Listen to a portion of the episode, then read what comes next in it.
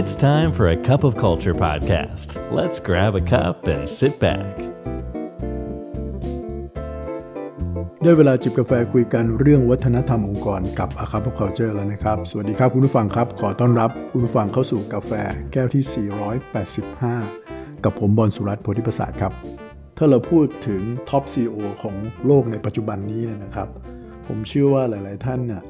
คงอดไม่ได้นะครับที่จะคิดถึง 2 ท่านนี้นะครับ ก็คือคุณสัตยานาเดลาซึ่งเป็น CEO ของ Microsoft นะฮะ แล้วก็คุณซุนดาพิชัยนะครับ เป็น CEO ของ Alphabet หรือ Google นั่นเองครับสองท่านนี้มีอะไรที่เหมือนกัน แน่นอนหลายๆท่านคงทราบนะครับว่าทั้งสองท่านเนี่ยก็เป็นคนอินเดียทั้งคู่นะครับ จริงๆ ไม่ใช่เป็นแค่คนที่มีเชื้อสายอินเดีย แล้วมาเติบโตในสหรัฐอเมริกา หรือเป็นลูกครึ่งอะไรอย่างนี้นะครับ แต่ทั้งสองคนนี้เนี่ย เกิดเติบโต แล้วก็เรียนหนังสือในระดับปริญญาตรีที่อินเดียนะครับ ถือว่าเป็น Indian origin ทั้งคู่เลยนะครับ แต่ทำไมผมถึงเอาเรื่องนี้มาชวนผู้ฟังคุย เพราะว่าจริง ๆ แล้วเนี่ยไม่ใช่เพียงแค่ 2 ท่านนี้นะครับ ยังมีบุคคลระดับ CEO หรือว่า Top Executive ของบริษัทชั้นนำของโลกอีกหลาย ๆ ที่เลยครับ ที่มีคนอินเดียโดยกำเนิดและเติบโตและเรียนหนังสือในอินเดียเนี่ยนะครับ มาเป็น CEO ครับ ถ้านับจากคนที่เป็นคนเอเชียทั้งหมดเนี่ยผมเชื่อว่าอินเดียเนี่ยมากที่สุดแล้วครับ ที่เป็น CEO นอกสหรัฐอเมริกานะฮะแต่ที่สำคัญก็คือองค์กรพวกนี้เนี่ยเป็นองค์กรระดับยักษ์ใหญ่ทั้งสิ้นเลยนะครับ เดี๋ยวผมจะไล่เรียงให้ฟังนะครับว่ามีใครอีก ยังมีชันตานู นาราเยนนะครับ CEO ของ Adobe มีอาร์วินด์ กฤษณะอันนี้ของ IBM ครับ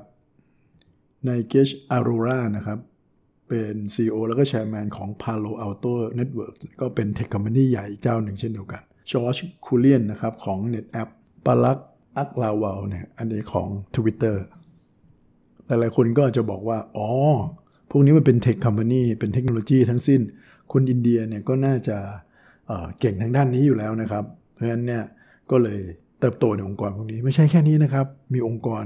อีกมากมายครับ อย่าง Pepsi อย่าง Mastercard Deutsche Bank หรือ FedEx เนี่ยนะครับ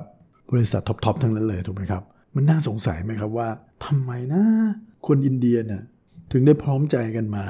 อยู่ในบริษัทชั้นนำของโลก แล้วอยู่ในตำแหน่งสูงสุดขององค์กรเช่นนี้ได้ ผมก็เลยไปลองค้นคว้าข้อมูลมาครับว่า เหตุผลอะไรหรืออะไรที่เป็นเรื่องที่บุคคลเหล่านี้เนี่ยมีคล้ายๆกัน แล้วพอจะมาสรุปให้ฟังได้ว่าปัจจัยเหล่านี้แหละ มันทำให้คนอินเดีย มาอยู่ในจุดนี้โดดเด่นกว่าชาติอื่นๆ เราลองมาไล่เรียงกันดูดีไหมครับ ปัจจัยแรกเลยก็คือเรื่องของการแข่งขันในประเทศครับ คนอินเดียเนี่ยผมเชื่อว่าก็เหมือนกับประเทศหลาย ๆ ประเทศนะครับ ที่เขาให้ค่ากับเรื่องการศึกษามากๆ คนมีการศึกษาก็จะได้การยอมรับในประเทศเขาเองเนี่ยมีการแบ่งชนชั้นวรรณะต่าง ๆ มากมาย มีความเหลื่อมล้ำในสังคม ที่มาจากแบ็กกราวน์ของประเทศเลยที่เป็นพื้นฐานนะครับ แต่สิ่งที่จะทำให้คนที่มาจากต่างชั้นต่างวรรณะกันเนี่ยนะครับ ได้รับการยอมรับก็เรื่องการศึกษาเนี่ยแหละครับนั้นการที่ตัวเองได้เข้าไปเรียนอยู่ในมหาวิทยาลัยดีๆนะครับ แล้วก็สำเร็จแล้วได้ไปทำงานในต่างประเทศเนี่ย ก็เป็นการยกระดับของตัวเองอย่างมีนัยสำคัญมากๆ แล้วเชื่อไหมครับว่าระดับ CEO ที่เป็นคนอินเดียเหล่านี้เนี่ยนะครับ โดยเฉพาะ CEO ของพวกเทคคอมพานีเนี่ยหลาย ๆ คนจบมาจาก IIT ซึ่งก็คือ Indian Institute of Technology นั่นเองนะครับพูดง่ายๆก็คือเหมือนเป็น MIT ของอินเดียนั่นเองครับ เป็นสถาบันที่ผลิตบุคลากรในเรื่องของเทคที่มีคุณภาพมาก ๆ เลยนะครับ ไม่แพ้ประเทศในตะวันตกเลย และคนที่เป็นหัวกะทิจากที่นี่เนี่ยก็เป็นที่ต้องการครับขององค์กรในต่างประเทศ หรือ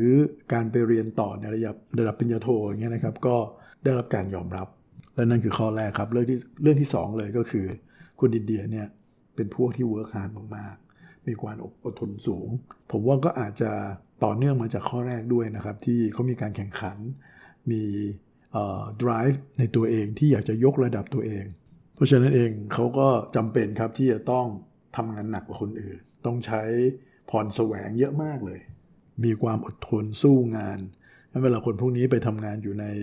สิ่งแวดล้อมที่คนอื่นเขาชิวๆกันเนี่ยตัวเองก็สู้งานกว่าคนอื่น ไม่ค่อยเกี่ยงงานนะครับ จนเขามีเรื่องเล่าครับว่าจุดหนึ่งเลยซึ่งเตรียมคนอินเดียให้เป็นคนที่สู้อดทน แล้วก็เก่งเรื่องการแข่งขันก็คือเรื่องของรถเมย์ในประเทศเขาฮะเพราะถ้าคุณไม่เก่งคุณเอาตัวรอดไม่ได้ก็ขึ้นรถเมย์ไม่ได้ เพราะว่ามีการเบียดเสียดยัดเยียดกัน พอสมควรเลยนะครับงั้นเขาก็โตมาด้วยสภาพแวดล้อมแบบนี้ ประการต่อมาก็คือเรื่องของนโยบายในหลาย ๆ ประเทศนะครับ ที่ค่อนข้างผ่อนปลนที่จะให้คนที่มี skill ในบางด้านเนี่ยได้รับสิทธิพิเศษนะครับในการทำงานในประเทศนะครับ โดยเฉพาะทักษะในเรื่องเกี่ยวกับเรื่องของเทคโนโลยี เพราะมันเป็นส่วนสำคัญที่ทำให้ประเทศเหล่านี้เติบโต ขึ้นไปอีกนะครับ การที่ได้ acquire พวกหัวกะทิเก่งๆ พวกนี้มาทำงาน แล้วก็อยู่ในอองค์กรของเรา ซึ่งผมไม่แน่ใจด้วยว่าค่าแรงอาจจะถูกกว่าด้วยหรือเปล่าในช่วงเริ่มต้นเนี่ยนะครับ มันก็เลยทำให้มีการเปิดกว้างในเรื่องของนโยบาย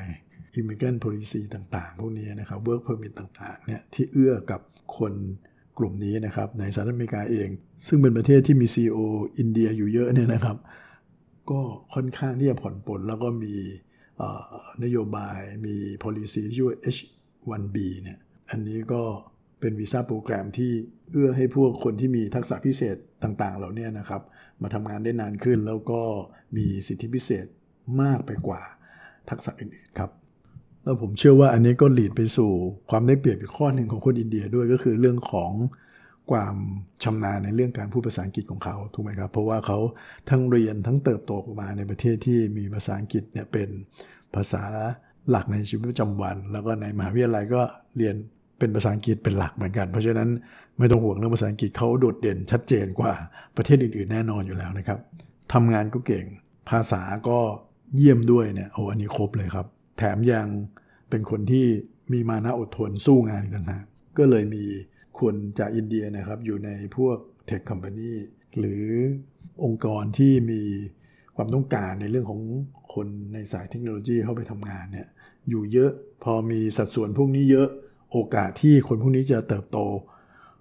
ก็มีเยอะมากเช่นเดียวกันครับ อีกข้อหนึ่งนะครับ อันนี้ก็น่าสนใจแล้วหลายๆคนอาจจะคิดไม่ถึงก็คือเรื่องของ Family Value ของเขานะครับ คนอินเดียไม่ค่อยวอกแวกเท่าไหร่ในเรื่องของ ชีวิตครอบครัวนะครับ แล้วก็การใช้ชีวิตในแต่ละวัน เขาก็จะมีชีวิตที่บ้านกับที่ทำงานเป็นส่วนใหญ่นะครับ ไม่ได้วอกแวกระหว่างทางมากนั้นก็จะไม่มีอะไรที่แบบพาเขาออกไปนอกเส้นทาง หรือดึงดูดเขาให้จะต้องนอกลู่นอกทางมากนะครับอย่างสัญญาในเดล่านี่ถือว่าเป็นโอ้โหแฟมิลี่แมนสุด ๆ เลย ดูแลทั้งลูกที่มีอาการพิการด้วย แล้วก็ภรรยาอย่างดีมากๆ ครับแล้วก็นี่น่าจะเป็นปัจจัยหลัก ๆ เลยครับ ที่ทำให้ Indian origin CEO เนี่ยถึงมีเยอะแยะมากมายนะครับ ไม่ใช่เฉพาะในสหรัฐอเมริกานะครับในหลาย ๆประเทศในยุโรปก็เช่นเดียวกันครับ ก็มีคนที่มาจากอินเดียไปเป็นใหญ่อยู่ในบริษัทชั้นนำในพวกนี้ด้วยเช่นเดียวกันนะครับ ซึ่งตอนนี้เนี่ยก็ต้องบอกว่าโลกค่อนข้างเปิดกว้างแล้วนะครับ ที่ไม่ได้จำกัดในการยอมรับในเรื่องของฝีมือเรื่องการทำงานเนี่ยอยู่ในวงของคนในประเทศตัวเองอย่างเดียว นะครับหรือคนต้องเป็นฝรั่งหัวแดงด้วยกันเท่านั้นนะครับ คนเอเชีย คนผิวสีก็สามารถที่จะเฉิดฉายเจตจรัสได้เช่นเดียวกัน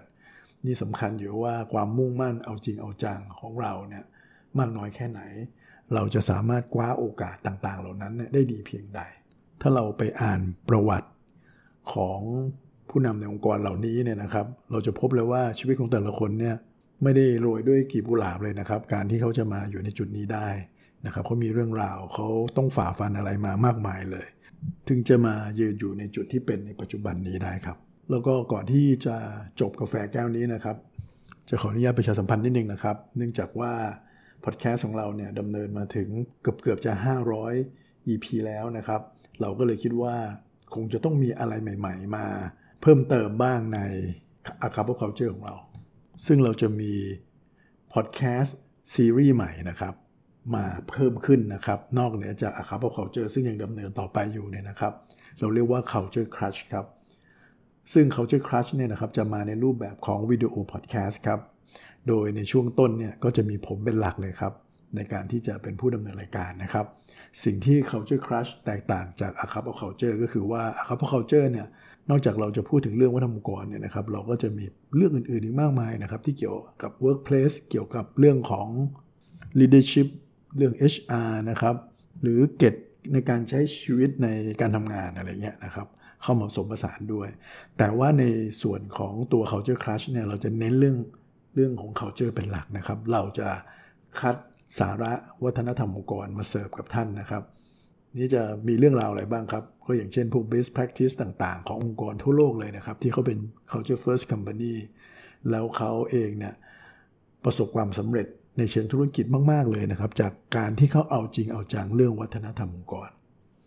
หรืออาจจะเป็นประสบการณ์ของเราในฐานะบริษัท